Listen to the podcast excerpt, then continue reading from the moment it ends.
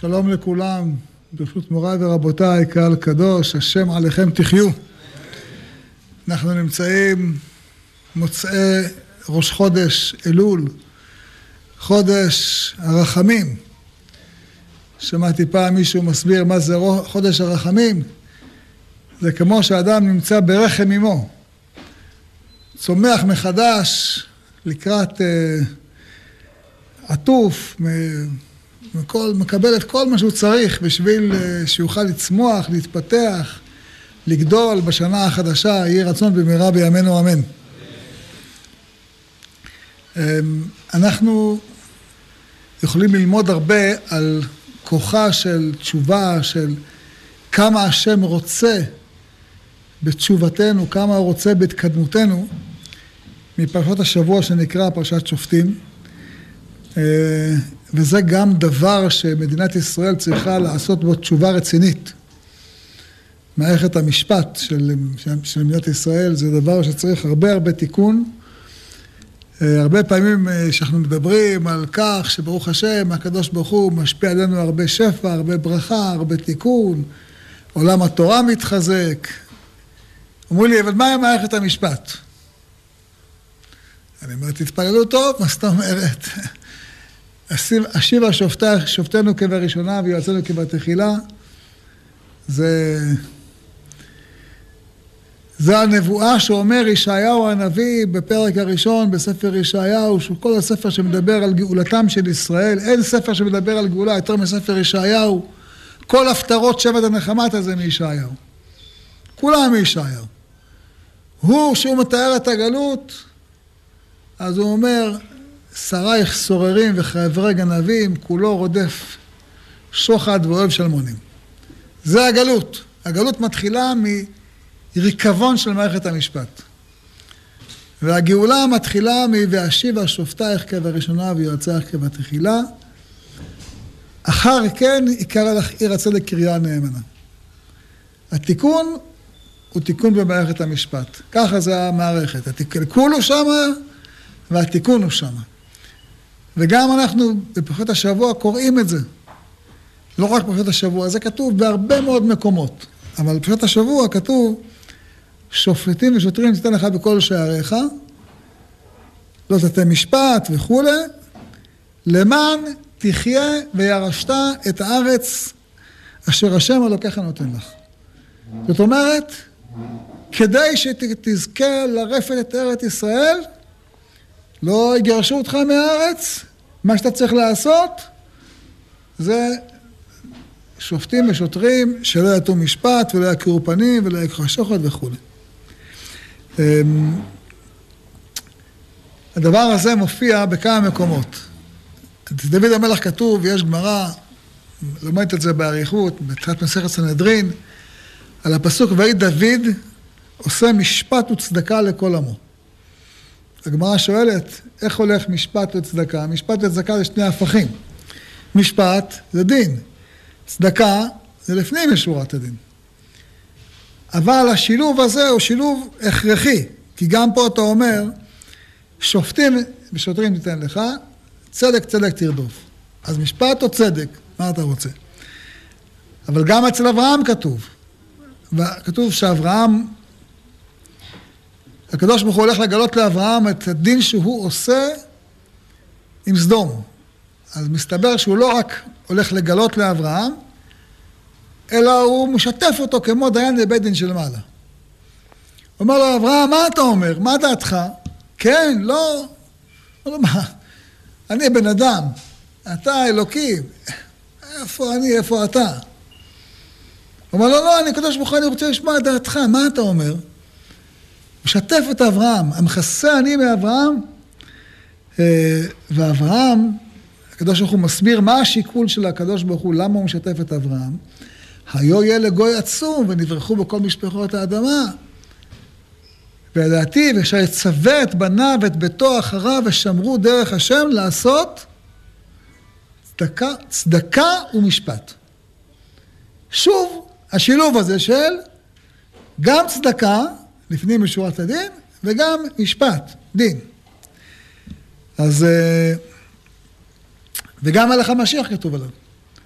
על הגאולה, ציון במשפט תיפדה ושווה בצדקה. זאת אומרת, השילוב הזה, שהוא השילוב המיוחד, גם היה אצל אברהם, גם אצל דוד וגם לעתיד לבוא. ויש לזה מזמור שלם בתהילים, מדבר עליו תכף, לשלמה אלוקים משפטיך למלך תן, שזה נאמר גם על שלמה המלך וגם המלך המשפיע, המלך המשיח. כן, לפני שמש ינון, שמו הגמרא אומרת זה מלך המשיח. תכף נגיע למזמור הזה, אבל לפני שנגיע אליו, יש את המזמורים של לכו נרננה. כל המזמורים שאנחנו אותם, שאומרים אותם בקבלת שבת, במקומות שאומרים את המזמורים האלה, אז אלה הם מזמורים שאמר אותם משה רבנו. וכמעט כל המזמורים האלה מדברים על צדקה ומשפט. כי כל המזמורים האלה הם עסוקים בימות המשיח. רש"י במקום אומר, כל מקום שנאמר שיר הוא להשם שיר חדש, הוא מדבר על העתיד לבוא, על ימות המשיח, כן? אמ, ואם כן המזמורים האלה, מופיע שם פעמיים שיר חדש, בהדגש אל שני המזמורים, ושם כתוב בכל המזמורים האלה שהקדוש ברוך הוא עושה משפט, אם תשימו לב. למשל, אמ, מזמור צדיק ו' שירו להשם שיר חדש, שירו להשם כל הארץ. ספרו בגויים את כבודו בכל עמים נפלאותיו. למה? לפני השם כי בא לשפוט הארץ, ישפוט תבל בצדק ועמים באמונתו. זאת אומרת, בזכות העובדה שעם ישראל עושה משפט, יבוא העולם יתלהבו ויגידו, וואו, איזה מדינה מופלאה יש פה. כדאי להתדבק בהם, הם עושים משפט צדק. אותו דבר במזמור שאחריו, צדיק ז', השם הלך, תגל לארץ, ישמחו עם רבים. למה ישמחו עם רבים? צדק ומשפט מכון כסאו. שמעה ותשמח ציון ותגלנה בנות יהודה, למה? למען משפטיך השם. זאת אומרת, הגויים מתלהבים ממדרגת עם ישראל בזכות העובדה שיש פה משפט צדק. אותו דבר אנחנו אומרים בלמנצח בגנות מזמור שיר, נכון? שהגויים יודוך עמים אלוהים, יודוך עמים כולם. למה? גם שארץ נתנה יבולה, וגם כי תשפוט עמים מישור. אז כל העולם מתלהב מזה שיש פה משפט צדק. אותו דבר, מזמור אחריו, צדיק ח', כן? מזמור שירו להשם שיר חדש, עוד פעם שיר חדש. אז כתוב שם, לעיני הגויים גילה צדקתו. למה? שוב, לפני השם כי בא לשפוט הארץ. ישפוט תבל בצדק ועמים במישרים. וגם המזמור האחרון, צדיק ט', אנחנו אומרים, השם מלך, ירגזו עמים, יושב כרובים תנו את הארץ, השם בציון גדול ורם על כל העמים. למה רם על כל העמים? ועוז מלך משפט אהב, אתה כוננת מישרים, משפט וצדקה ביעקב אתה עשית. זאת אומרת, כל המזמורים האלה, צדיק ו', צדיק ז', צדיק ח', צדיק ט', שאנחנו אומרים, שאומרים אותם בלכו לרננה, כולם מדברים על ימות המשיח וכולם מדברים על כך שכל האומות מתלהבים מעם ישראל. למה? כי יש פה משפט צדק. אז תראו כמה צריך להתפלל על חסרון המשפט צדק, נכון? כל עוד הדבר הזה לא מתוקן, אנחנו מפסידים. קידוש השם עולמי. אבל תראו את זה יותר במזמור ע"ב. מזמור ע"ב, אמרנו, זה המזמור שמדבר גם על שלמה המלך וגם על ימות המשיח. אז זה קל לראות שזה כל הזמן חוזר פה גם משפט וגם צדקה. תקשיבו, לשלומי, לשלמה, אלוהים משפטיך למלך תן וצדקתך לבן מלך. גם צדק, גם משפט. ידין עמך בצדק וענייך במשפט. נכון? יישאו ערים שלום לעם וגבעות בצדקה. ישפוט אני העם, יושיע לבני אביון וידכא עושק. זאת אומרת, כל המזמור הזה מדבר על כך שהמלך, או הבן של דוד המלך, או משיח בן דוד לעתיד לבוא, חייב להיות מוכתר בשתי כתרים. כתר של משפט קטע של צדקה. ובהמשך, מה יקרה כשיהיה משפט וצדקה בארץ ישראל, בעם ישראל? כתוב, וירד מים עד ים.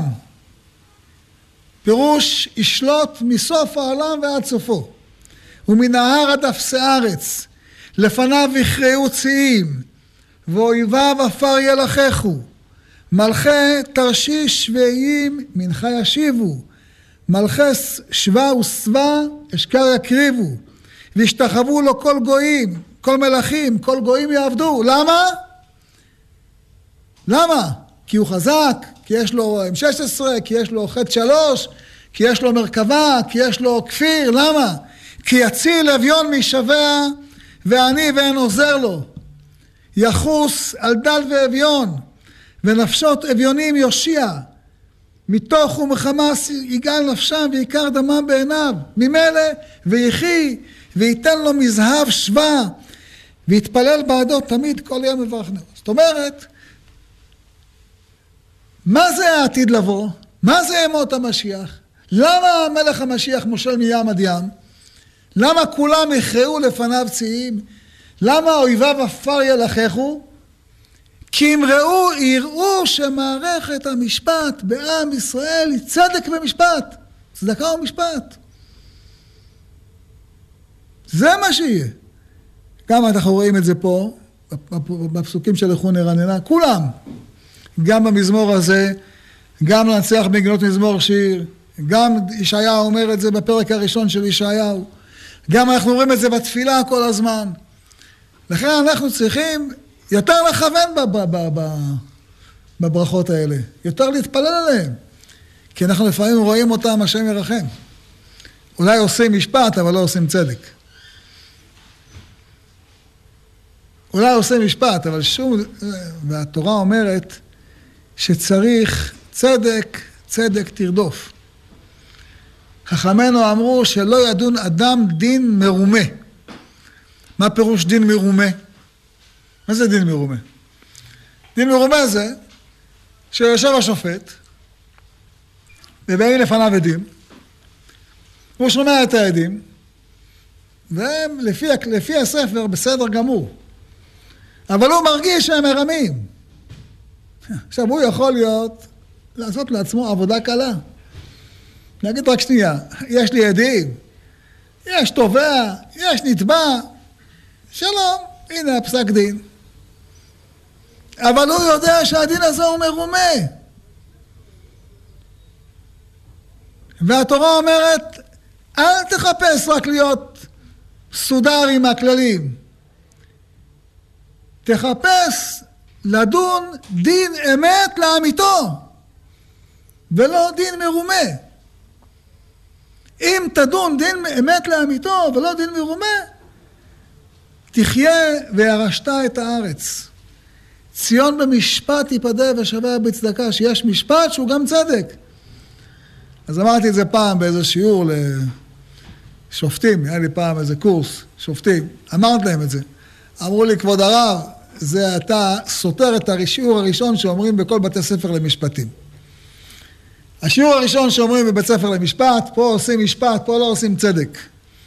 אל תחפש את הצדק בבית משפט, תחפש את המשפט. אה, עושים סדר, לא עושים צדק. וזה באמת הבדל מהותי בין מערכות משפט לבין מערכות דין תורה. דין תורה עושים צדק. מערכות משפט אולי עושים סדר. ערכאות של גויים עושים סדר. אתה לא יכול לגור בעיר שלא אין סדר, הם עושים סדר. זה נסע, כולם שלו חמישים, למה זה, זה נסע, זה, זה עשה חומרה גדולה, זה עשה חומרה קטנה, אתה מעניש את כולם אותו דבר. אתה צריך לראות שזה יהיה שקול, שיהיה מידתי, שיהיה מדויק. אבל זאת מערכת המשפט שיש, ואצל אומות העולם זה חמור שבחמורים. יש, אה, ראיתי כתוב פעם, שבאמת עיקר הבעיה של הגלות הייתה גם אצלנו, אבל גם אצל אומות העולם, חוסר משפט צדק. מה זאת אומרת? כשאנחנו היינו בגלות, 1900 שנה, אין סנהדרין. אין בית דין גדול. הרי בפרשה של השבוע אנחנו נקרא ש"כי יפלא ממך דבר למשפט בין דם לדם, בין דין לדין, נגע לנגע, וקמת והיית למקום אשר יבחר השם, ישכן שמו שם, ושם אתה בא, ובאת לכהן אשר ראה בימים ההם, וזה יש, מה שאנחנו יודעים, שהיה בית דין גדול בירושלים. ויגידו לך דבר המשפט, יש מערכת משפט אחת, אמנם יש, בכל שעריך יש שופטים, אבל לא כל אחד שופט לפי איך שבא לו. אלא על פי הדבר אשר יגידו לך תעשה.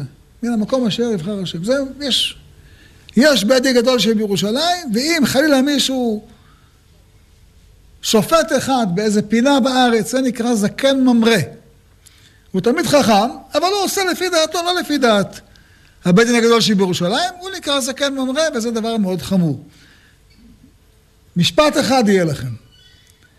היום אין לנו את זה. יש לנו קצת מעין זה, יש משהו שהוא דומה, אבל זה לא בדיוק. היום, פעם, איך הרב היה אומר, שופט שופט לפי איך שהוא קם בבוקר. איך שאשתו הרגיזה אותו, לא הרגיזה אותו, איך שישן טוב בלילה, לא ישן טוב בלילה. אה, לא, כל שופט, אה, נראה לי ככה, נראה לי ככה. יש, החוק אומר א', הם עושים ב'. אני רק אספר לכם דוגמה. כתוב בחוק, גם בהלכה כתוב, שאם מישהו זורק אבנים על מכונית, אה, דינו עד עשרים שנה מאסר. אני על חבל בשרי חוויתי, זרקו עליי אבן. טוב, מה יצא עם ה... אלה שזרקו על האבן? תפסו אותם.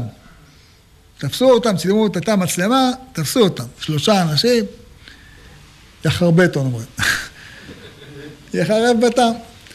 ותפסו אותם, חקרו אותם, שחררו אותם לביתם. מה אתה משחרר? מה אתה משחרר אותו לביתו? מסתבר, הלכתי לבדוק, שזה הנוהל. גם כשרואים את הבן אדם זורק את האבן, טוב, חודשיים, שלושה, ארבע, יאללה, הסכם, הסדר טיעון, משחררים אותו. איפה המשפט? איפה הצדק? איפה ההרתעה? הדבר הזה, צריך לדעת את זה. יש, כתוב ב... בהלכה, אקרא לכם את ההלכה, יש ברמב"ם הלכות רוצח ושמירת נפש. אז כתוב, אנחנו נקרא בפרשה ונדבר על זה תכף בהמשך, שאם אדם אה, רצח בשגגה, תורת דרכים, זה דבר לצערנו קיים, נכון? זה יכול להיות רוצח בשגגה. אז אם אדם רצח בשגגה, לפעמים גולל מקלט, לפעמים חייב מיתה, לפעמים פטור לגמרי. תלוי אם זה אונס, או מזיד, או שוגג, או שוגג קרוב למזיד. כן? אז uh, יש בהלכה כאלה שלא גולים לעיר מקלט. לא גולים לעיר מקלט. ואם הגואל אדם רואה אותו, יכול להרוג אותו. מי זה? כגון הזורק אבן לרשות הרבים והרג, סתם אדם בחצר שלו, לא התכוון. זרק אבן, בומב, נפל רשות הרבים, פגע במישהו, הרג אותו. לא ראה אותו בכלל. לא ראה אותו, לא התכוון בכלל. סתם זרק אבן. או סותר קוטלו לרשות הרבים. אדם עשה, ב, ב, ב, בנה בית, שיפץ בית, אין לו שום כוונה להרוג. רק ישפץ את הבית. כן? ונפלה האבן והמיתה, בין שסתרו ביום, בין שסתרו בלילה. לילה זה זמן שאנשים לא מסתובבים ברחובות.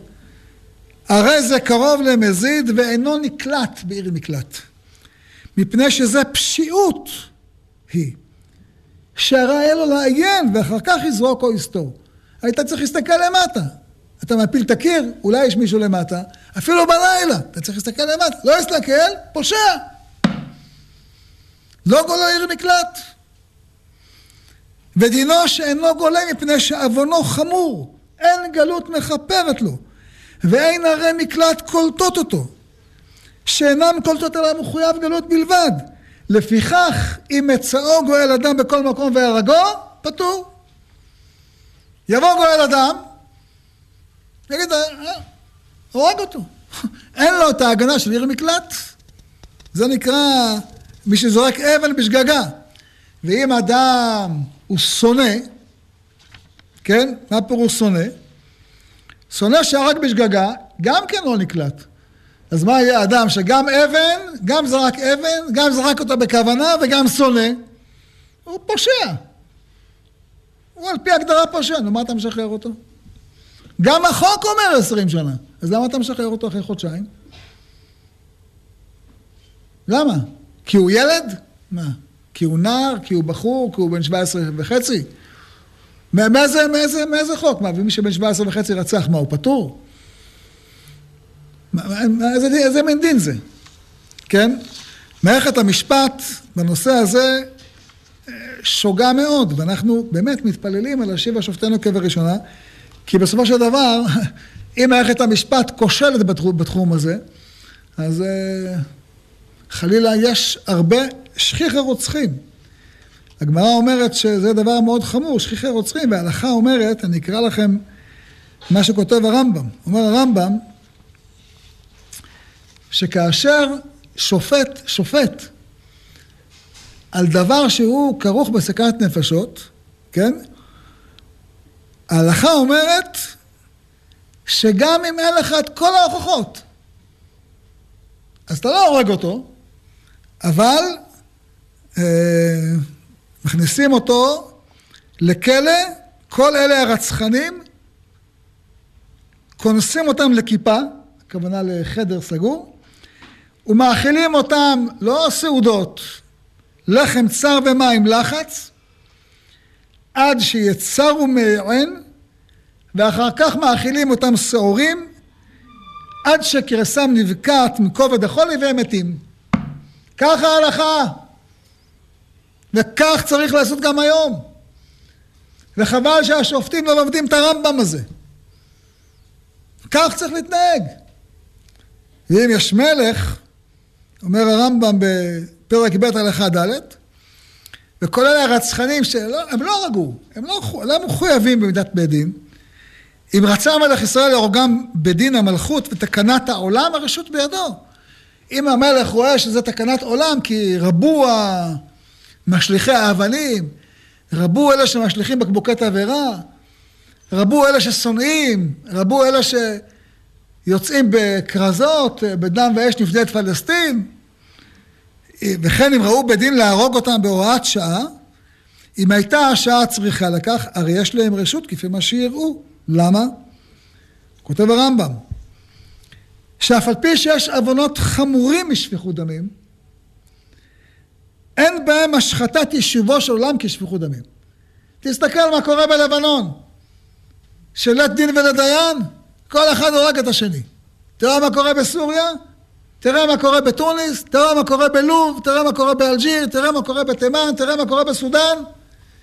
משחיתים יישובו של עולם. אדם מתרגז, בום, הורג את הבת שלו, הורג את אימא שלו, הורג את אחותו, התרגז. התרגז, התרגז על חברו בתחנה, לא, יורה בו. זה משחית יישובו של עולם. ולכן, אפילו שיש עבירות יותר חמורות, כמו עבודה זרה וגילוי עריות, או חילול שבת, אינם חמורים כשפיכות דמים, שאלה העבירות, הן העבירות, שבן אדם הקדוש ברוך הוא, אבל שפיכות דמים, מעבירות של אדם לחברו, וכל מי שיש בידו מעוון זה הרי הוא רשע גמור, ואין כל המצוות שעשה כל ימיו, שקולים כנגד עוון זה ולא יציל אותו מן הדין, שנאמר, אדם עשוק בדם נפש. הוכחה, אומר הרמב"ם, לומדים את זה מאחאב. מאחאב שגלגל את מיתתו של אה, נבות היזרעאלי, הוא לא הרג אותו, הוא רק אמר לאשתו, תעשי מה שאת רוצה.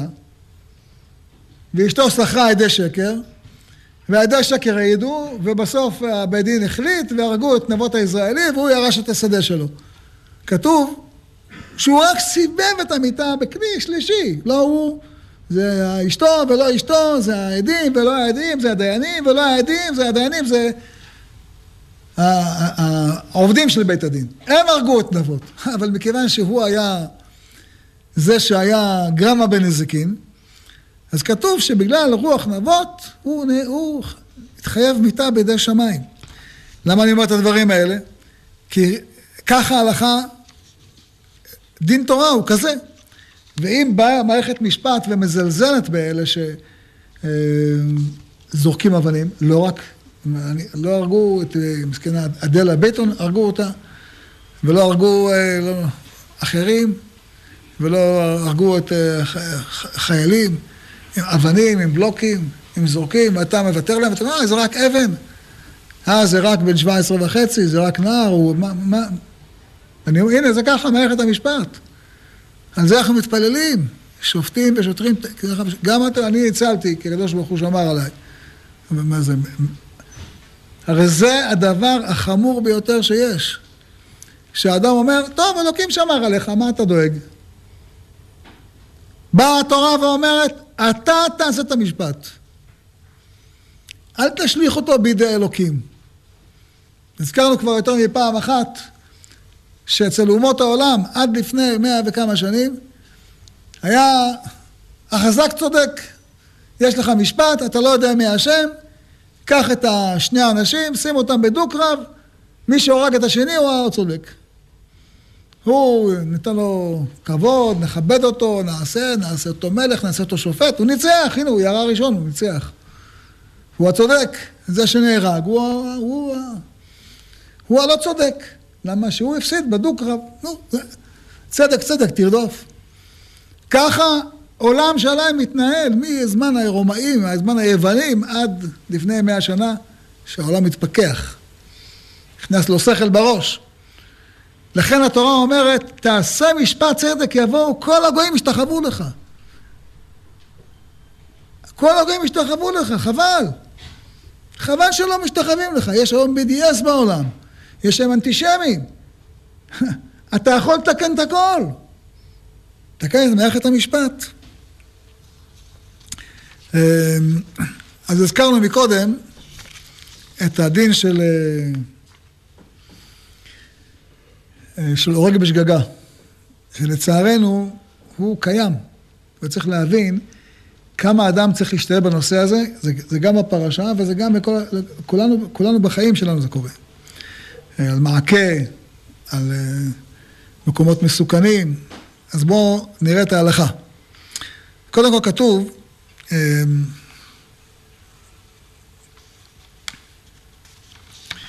כי יחריט השם אלוקיך את הגויים אשר השם אלוקיך נותן לך את ארצם וירשתם וישבת בעריהם ובתיהם שלוש ערים תבדיל לך בתוך ארציך. כן? תכין לך הדרך ושילשת את גבול ארצך, אשר נשלחה השם אלוקיך ויענו שם כל רוצח. אז אה, אומר הרמב"ן על התורה, כמה פעמים מוזכר הדין הזה בתורה של ערי מקלט? אתם זוכרים? אז אה, טוב, גם אם אתם לא זוכרים עכשיו, אני אגיד לכם, ארבע פעמים, חיפשתי היום, הסתכלתי, ארבע פעמים זה כתוב בתורה ועוד פעם אחת בספר יהושע. פעם אחת זה כתוב בפרשת משפטים, ממש, כתוב ש... פסוק אומר, וישר לא צדע ואלוקים מנהל ידו, שמתי לך מקום אשר היינו שמה, זה במשפטים. במדבר, שם בחלוקת ערי הלוויים, יש שם 42 ערי הלוויים ועוד 6 ערי מקלט, אה, מופיע גם כן. בבית חנן, קראנו אז משה רבנו, אז יבדיל משה שלוש ערים בעבר ירדן מזרח השמש, לנוס שמה רוצח, אשר ירצח תואר בלי דעת, בצר במדבר, רמות בגלעד, גולן בבשן למנשי, וזאת התורה עשה משה לפני בני ישראל. עוד נחזור לפסוק הזה. אה, אמרנו בספר יהושע, פרק כ', וגם אצלנו פעם רביעית. התורה חוזרת לזה ארבע פעמים. תגיד מה, פעם אחת למדנו, מספיק. למה התורה חוזרת לכל כך הרבה פעמים? יש מזה לימוד מאוד מאוד משמעותי, מאוד גדול, מאוד חשוב, נדבר עליו. אז קודם כל, אומרת הגמרא, תכין לך הדרך. מה פירוש תכין לך הדרך? אקרא לכם את המשנה. אומרת הגמרא, תכין לך הדרך, דרך הרבים, 16 אמות. כביש ראשי, כמה זה? אומרת הגמרא? 16 אמות, משנה, 16 אמות, 8 מטר. דרך הרי מקלט, פי שתיים, 32 אמות. שנאמר, תכין לך הדרך. זאת אומרת, הכביש לעיר מקלט הוא פי שתיים יותר רחב מכביש רגיל. כן? אה, וכך כתוב בספרי, תכין לך סטר, סטר, סטרטאות, שיהיו מפולשות לתוכה. זאת אומרת, הכביש מגיע ישר לתוך העיר, לא איזה סיבוב, ישר, אוטוסטרדה, כן? ועוד כתוב, או נקרא לכם את הרמב"ם כותב, וחייבים בית דין לכוון הדרכים לערי המקלט ולתקן אותם ולהרחיבם ומסירים מהם כל מכשול וכל תקלה, אם יש בור בכביש, צריך לתקן אותו. לא תל ולא גיא ולא נהר, אלא עושים עליהם קשרים. תגיד, מה זה? רוצחים. נכון רוצח בשגגה, אבל רוצח. תכין קשרים, כדי שלא לעכב את הבורח לשם, שנאמר תכין לך הדרך. אה, ועוד כתוב שבכל שנה, בחמישה עשר באדר, בכל שנה בדין מוציאים שליחים לתקן את הדרכים של ערי מקלט. לבדוק שאיזה חור, שאין חור בכביש, ושהגשר אה, עומד על מקומו, ושיש שלטים, כן? וכל מקום שנתמצאו, שנתקלקל, מתקנים אותו. ובית דין שנתרשל בדבר זה, מעלה עליהם הכתוב כאילו שפכו דמים. זה פסוק בפרשה. והיה עליך דמים. עוד כתוב שעושים שלטים. כך כתוב במדרש. כיוון שעמד משה ואמר לו הקדוש ברוך הוא והקראתם לכם ערים, אמר משה ריבונו של עולם, זה שהרג נפש בשגגה בצפון ובדרום, מניין יודע היכן עיר מקלט שיהיה בורח לשם? אמר לו, תכין לך הדרך, תכוון לך הדרך, שלא יהיו טועים, וימצא אותו גול אדם ויהרגו. תשים הסתליות מוכוונות לערי מקלט, שיהיה כתוב עליהם ערי מקלט. מקלט היה כתוב בפשט דרכים, וכתוב בילקוט שמעוני, על כל מיל ומיל, כל קילו, מיל זה כמעט קילומטר. היה עומד בורגן, עמוד, ועל כל בורגן ובורגן היה צלם, כמו יד עקומה, ומראה להם להיכן הרי מקלט. חץ כזה. על כל קילומטר. 32 אמה, מפולש לתוך העיר, שלטים, מתקנים אותם. עוד כתוב בגמרא מסכת מכות, נתנו רבנן שלוש ערים, מש, הבדיל משה בעבר הירדן, לפני מותו. כאילו המצווה האחרונה שהוא עושה, מבדיל שלוש ערים. למה? וכנגדן הבדיל יהושע בארץ לנו מכוונות היו, כמו שתי שורות בכרם. ממש היו מקבילות אחת לשנייה. חברון ביהודה, כנגד בצר במדבר, שכם בהרי אפרים, כנגד רמות בגלעד, קדש בהר נפתלי, כנגד גולן בבשן. והמרחק בין אחת לשנייה מדויק, מהפרסה.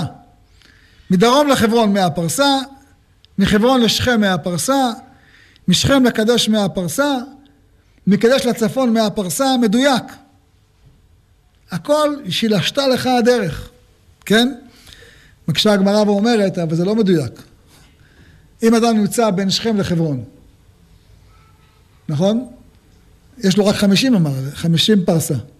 אם הוא נמצא בקצה הצפון, יש לו מאה פרסה. או בקצה הדרום, יש לו מאה פרסה. אומרת הגמרא, זה לא מדויק. אומרת הגמרא, נכון. בשכם, שכיח הרוצחים. עד היום אגב. הרוצחים הכי גדולים של המחבלים באים מאזור שכם. עד היום. אומרת הגמרא, שכם, שכיח הרוצחים. שם יש רוצחים הרבה. לא רק אצל הגויים, גם אצל היהודים. לא מכרו שם את יוסף, כמעט הרגו אותו. שכם זה המקום שיש בו הכי הרבה ברכה והכי הרבה סכנה. הכי הרבה ברכה, שם אומר הקדוש ברוך הוא לאברהם, לזרעך אתן את הארץ הזאת, שם האדמה הכי פוריה בארץ ישראל, ושם כתוב, שם כתוב על יוסף, מבורך את השם ארצו. ממגד שמיים מעל ומתהום רובץ הצחת, זה נאמר, נאמר על אזור שכם. זה האזור שיש בו עד היום, הפירות הכי טוב, היין הכי טוב בארץ ישראל זה משם. עוד תתעי כרמים בהרי שומרון, שם. המקום הכי טוב, והרוצחים הכי גדולים גדלים גם כן שם. חבל. חבל שהמקום כל כך מבורך יגדל כאלה רוצחים גדולים. אבל זו הסיבה שבגללה מי שבאזור שכם, הוא הכי קצר לו להגיע לעיר מקלט, ששכם שכיחי רוצחים. אה, בגמרא כתוב, אה, במשנה, ומוסרים להם שני תלמידי חכמים, זאת אומרת, רוצח בשגגה, שים לכם, מדברים על רוצח בשגגה, מה לא עושים בשבילו? רוצח בשגגה, מוסרים להם שני תלמידי חכמים, שמה יבוא הגואל אדם ויהרוג אותו בדרך. למה? שאם מגיע גואל אדם ותופס את הרוצח בשגגה, הוא אומר לו, חכה, למה אתה הורג אותו? חבל, ניקח אותו עכשיו לעיר מקלט, נחנך אותו, נדריך אותו, נכוון אותו, תכף נראה שזה העניין של עיר מקלט. עיר מקלט זה ישיבה לבעלי תשובה. זה תהליך מיוחד, לכן לא כל אחד יכול להגיע לעיר מקלט. יש כאלה שלא יכולים להגיע לעיר מקלט. זה דין מיוחד להחזיר אותם בתשובה. אה, ולכן שולחים לו שני שומרים יחד איתו. הם לא שומרים בפועל עם, עם נשק, ו... אבל הם משכנעים את גול אדם שלא יהרוג אותו, כי יש עיר מקלט. עוד כתוב בהלכה, הערים האלה, אין בונים אותם לא כרכים גדולים ולא עיירות קטנות, אלא בינונית. אם אין שם שוק, בונים שם שוק, שיהיה להם מה לאכול. אם אין שם מים, מביאים לשם מים. אם העיר התדלדלה, נתמעטו דיוריהן, מביאים אחרים תחתיהם, תחתם. ויש שם כהנים, לוויים וישראלים. וכתוב שמי שגלה, מגלים את רבו עמו. כן? למה? כי יש במקום הזה, זה עיר שמטרתה תיקון. ואומרת התורה, אחרי כל ההלכות האלה, אם לא עשית את הדברים האלה, ולא יישפך דם נקי בקרב ארציך, אשר השם לקח נותן לך נחלה, והיה עליך דמים. מה פירוש והיה עליך דמים? פירוש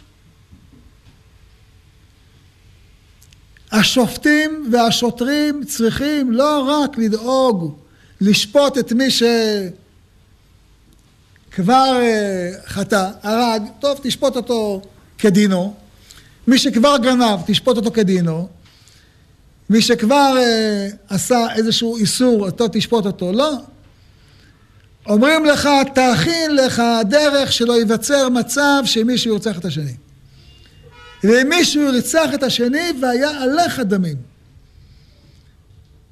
זה כמובן מתכתב עם מה שאנחנו לומדים על עגלה ערופה, שכתוב שהשופטים והשוטרים, השופטים באים ואומרים, ידינו לא שפכו את הדם הזה, וידינו לא ראו, וכי תעלה על דעתך ששופטים רצחו, אלא כולנו מכירים את ההלכה שאומרת שהם צריכים להתאמץ, ויש תשובה של הכותב החתם סופר, מביא אותה פתחי תשובה, אומר, אדם שממונה על משהו, חייב למסור עליו את הנפש. הוא מביא את זה לגבי מה שכתוב בהלכה, לא תעמוד על דם רעך. אז כתוב בהלכה, אדם, אדם צריך להציל את חברו ממיתה. אבל, מה קורה אם אדם אה, מסכן את חייו? יש בזה מחלוקת, מחלוקת בין בבלי וירושלמי. אומר אבל החתם סופר, זה כאשר אדם, זה לא התפקיד שלו. אבל אם זה התפקיד שלו, הוא לא יכול להגיד, אני חייך קודמים לחיי חברך. זה תפקידך. אדם חייב להגיד, אני לא נכנס לעזה כי זה מסוכן, פיקוח נפש, אה, נשמרתם מאוד לנפשותיכם. אומר חביבי, אתה חייל, בשביל מה אתה חייל? שוטר אומר, אני לא רודף אחרי הגנב, למה ונשמרתם לנפשותיכם? מה נשמרתם? כבאי אומר, אני לא נכנס לכבות את הבית, נשמרתם לנפשותיכם? אומר החתם סופר, כאשר אדם יש לו תפקיד, וזה השליחות שלו, על זה אתה מקבל משכורת. אתה לא יכול להגיד ונשמרתם לנפשותיכם. זה השליחות שלך.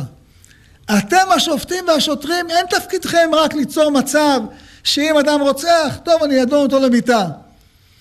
תפקידך ליצור מצב שלא יהרוג גואל אדם את הרוצח בשגגה. למה? כי הוא רצח בשגגה, הוא לא רצח במזיד. תפקידך לדאוג, תעשה כביש רחב, תעשה שילוט, תתקן את הדרכים, שלח איתו שני תלמידי חכמים, ובתוך העיר תארגן שיהיה מים, תארגן שיהיה שוק, תארגן שיהיה לו רב, תארגן שיהיה בית ספר, תארגן את הכל. תפקידך אתה ליצור מציאות שלא, חלילה, יבוא גואל אדם ויהרוג אותו. או שעגלה ערופה, שיהיה מישהו שלא היה לו מה לאכול והרג אותו. שמה בעגלה ערופה, הדין הוא שאתה אומר, מה זה, מתי אומרים את דם שפכות הדם הזה? שהיה מספיק לתת תמחוי, לתת לאנשים אוכל, כי אולי מישהו היה רעב והרג אותו. אין דבר כזה שיהיה אנשים רעבים. תפקידך שלא יהיו אנשים רעבים. תפקידך שיהיו שוטרים.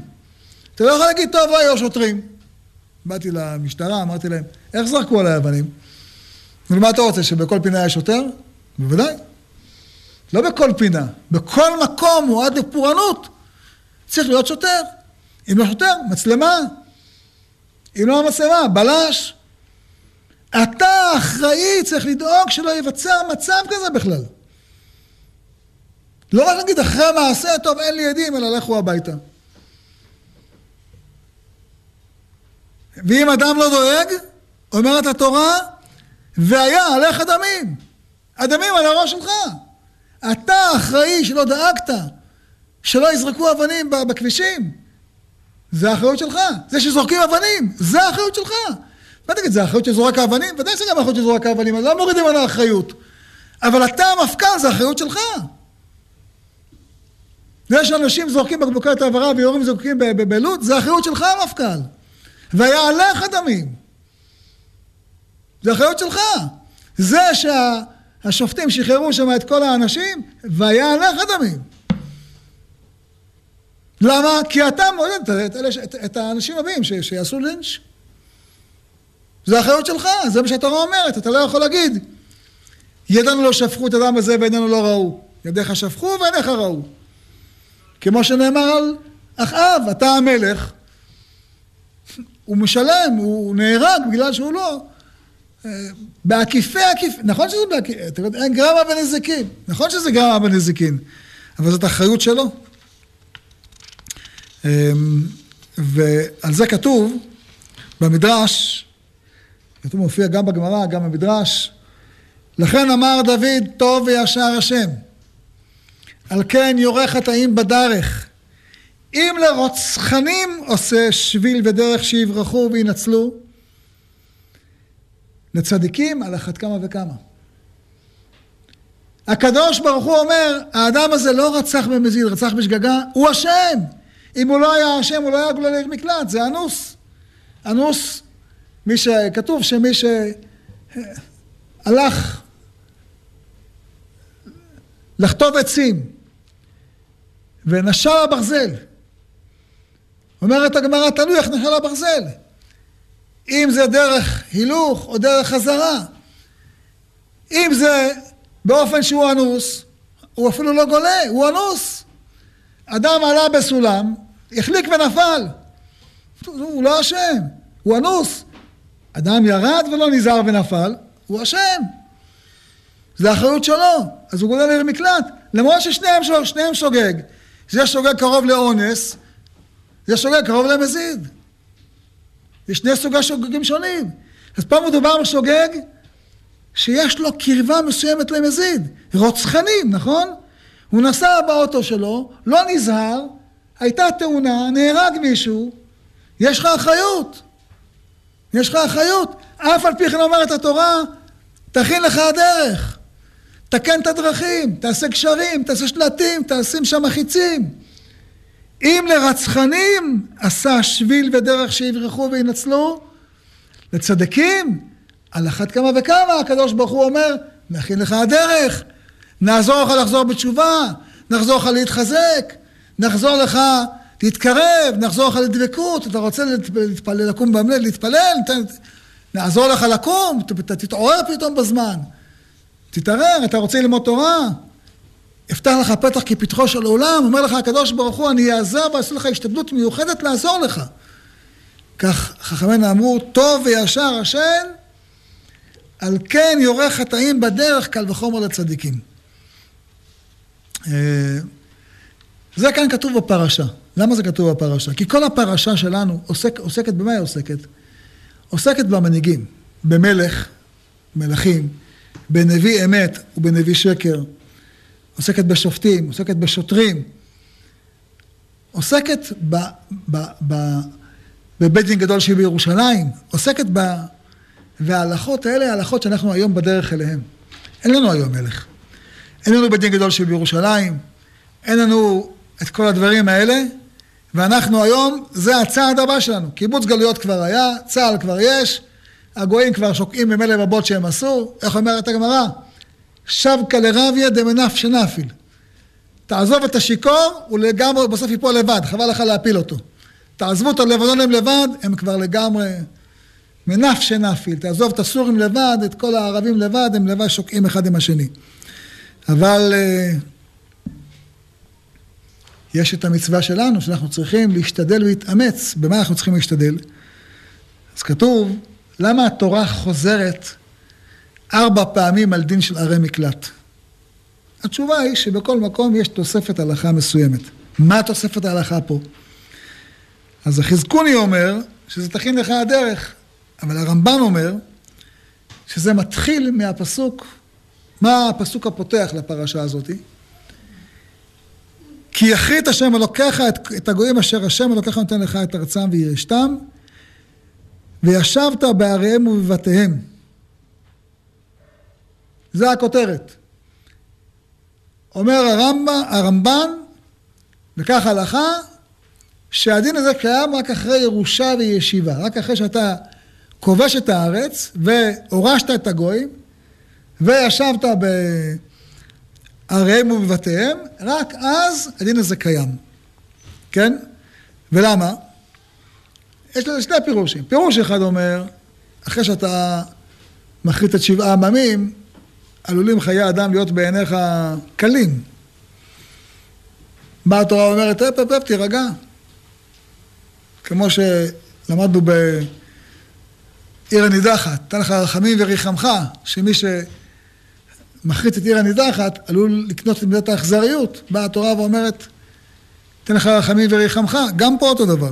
אחרי שהכרעת את, את כל הגויים אשר, כי הכרית השם אלוהיך את הגויים אשר השם נותן לך נחלה, וירשתם וישבת בעריהם ובתיהם, שלא חלילה תתגבר עליך המידה הזאתי, באה התורה ומזהירה אותך, תיזהר אפילו ורוצח בשגגה.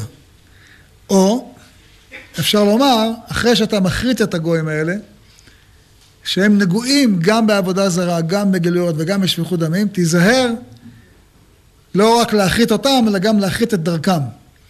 אז כמו שאתה מחריט את האלילים שלהם, תיזהר לא יאמר, איכה יעבדו הגויים את אלוהים ויעשה כן גם אני. זאת אומרת, לא מספיק שאתה מחריט אותם, אתה מחריט את הדרך, את העבודה הזרה שלהם. אתה נזהר גם כן במחש... גם אחרי שהשמדת את במותם ואת מצבותם ואת השעריהם תשרפון באש, אל תגיד מה הם עשו, אעשה כן גם אני. תיזהר לא לאמץ את דרכם הקלוקלת, את דרכם הקלוקלת, תיזהר. וגם בנושא הזה, של שפיכות דמים, של נהיגה פרועה, כמו שנוהגים שם בכביש 60, אל תאמץ הנהיגה שלהם. אל תאמץ את הדרך שהם נוסעים ושהם אה, משת, משתתים. אל תחזור, הם, הם, הם, אתה תיזהר לא להיות כמותם, לכן התורה אומרת את הדין הזה מיד כאן, מיד אחרי שאתה אומר כי יכרית השם את הגויים האלה, תיזהר בדין של הרי מקלט. אבל יש דין מיוחד אה, שהוא ממש קשור, אמרנו שנזכיר את זה מקודם. אה, בפרשת, בפרשת ואתחנן, כשהזכרנו דיני הרי מקלט, אז כתוב דבר מאוד מעניין. אז יבדיל משה שלוש ערים, בעבר הירדן מזרח השמש, ננו שם הרוצח, את בצר במדבר, ואת אה, רמות בגלעד, ואת גולן במשלם נשי, וזאת התורה אשר שם משה לפני בני ישראל. מה הפירוש? איך העובדה שמשה מכין שלושה ערי מקלט, זה מתקשר לזאת התורה אשר שם משה לפני בני ישראל. אז אמר לי פעם מישהו שזו הסיבה מאוד פשוטה. הרי הדין אומר שלא יש רק שישה ערי, מקלט. יש עוד 42 ערי לוויים שמפוזרות בכל הארץ. ככה ההלכה אומרת. כל ערי הלוויים קולטות, וכל אחת מהן עיר מקלט היא. אז מה ההבדל בין 42 ערי הלוויים לבין 6 ערי מקלט? כן? אה, מה ההפרש יש ביניהם? שערי מקלט קולטות בין לדעת בין שלא לדעת.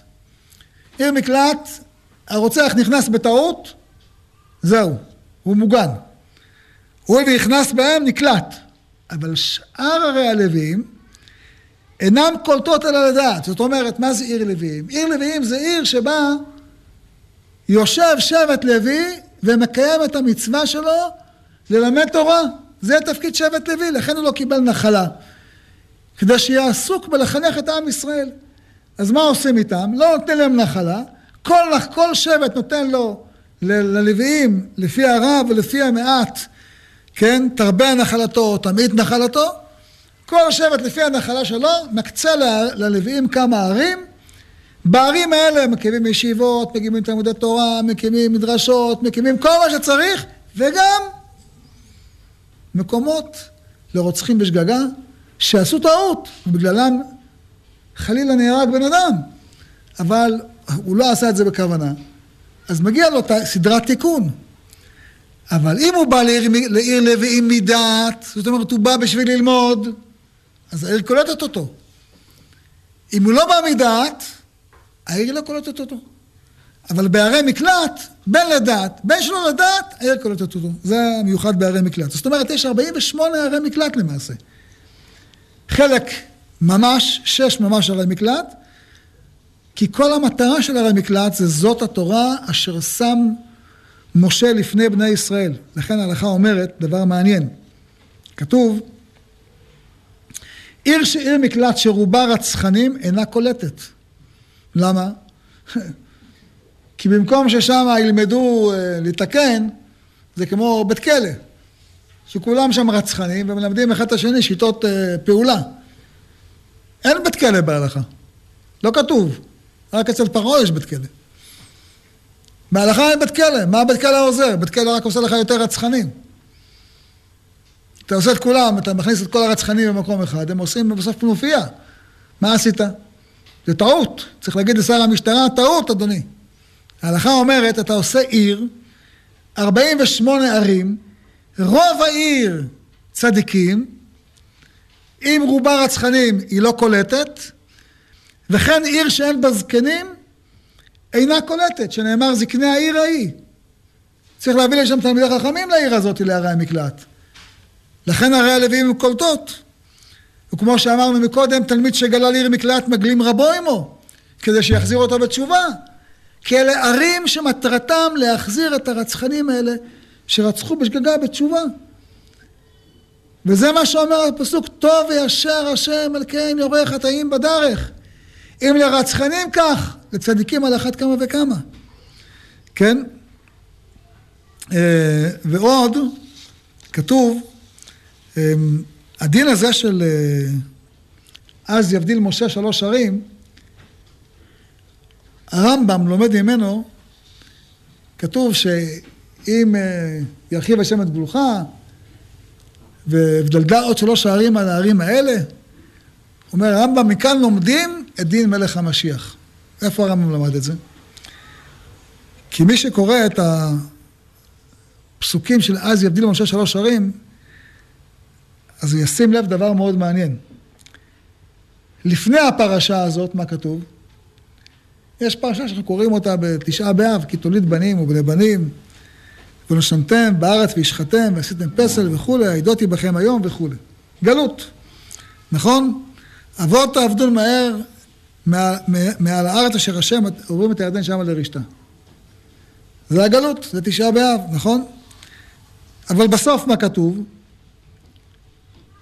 וביקשתם משם את השם אלוקיך, ומצאת, כי תדרשנו בכל לבבך ובכל נפשך, בצר לך ומצא לך כל הדברים האלה באחרית הימים, ושבת את השם אלוקיך ושמעת בקולו, כי אל רחום השם אלוקיך, לא ירפך ולא ישחיתך, ולא ישכח את ברית אבותיך אשר נשבע להם. זאת אומרת, סוף הפרשה מהי? הגאולה. תחילתה זה אבות עבדון מהר מעל הארץ, אשר, אשר אתם אומרים תרדה שמה לרשתה, וסופה את תיאור הגאולה, ולא ישכח את ברית אבותיך אשר נשבע להם. ואז מופיע הדין של אז יבדיל משה שלוש ערים. וזאת התורה אשר שם משה לפני בני ישראל. וכאן יש גם הסבר, תירוץ לקושייה מאוד גדולה. ההלכה אומרת ששלושת הערים האלה שמשה רבנו הפריש, לא היו קולטות עד שהפרישו את הערים שכנגדם בעבר הירדן המערבי. אז למה משה מתאמץ לעשות אותם? כבישים 32 אמה, גשרים, שלטים, חיצים, בשביל מה אתה מתאמץ? לשים בפנים זקנים, לשים בתוכם... בשביל מה אתה מתאמץ? התשובה היא, זאת התורה אשר שם משה לפני בני ישראל. משה רבנו מראה לעם ישראל איך בונים ישיבות. הכי מפוארות שיש.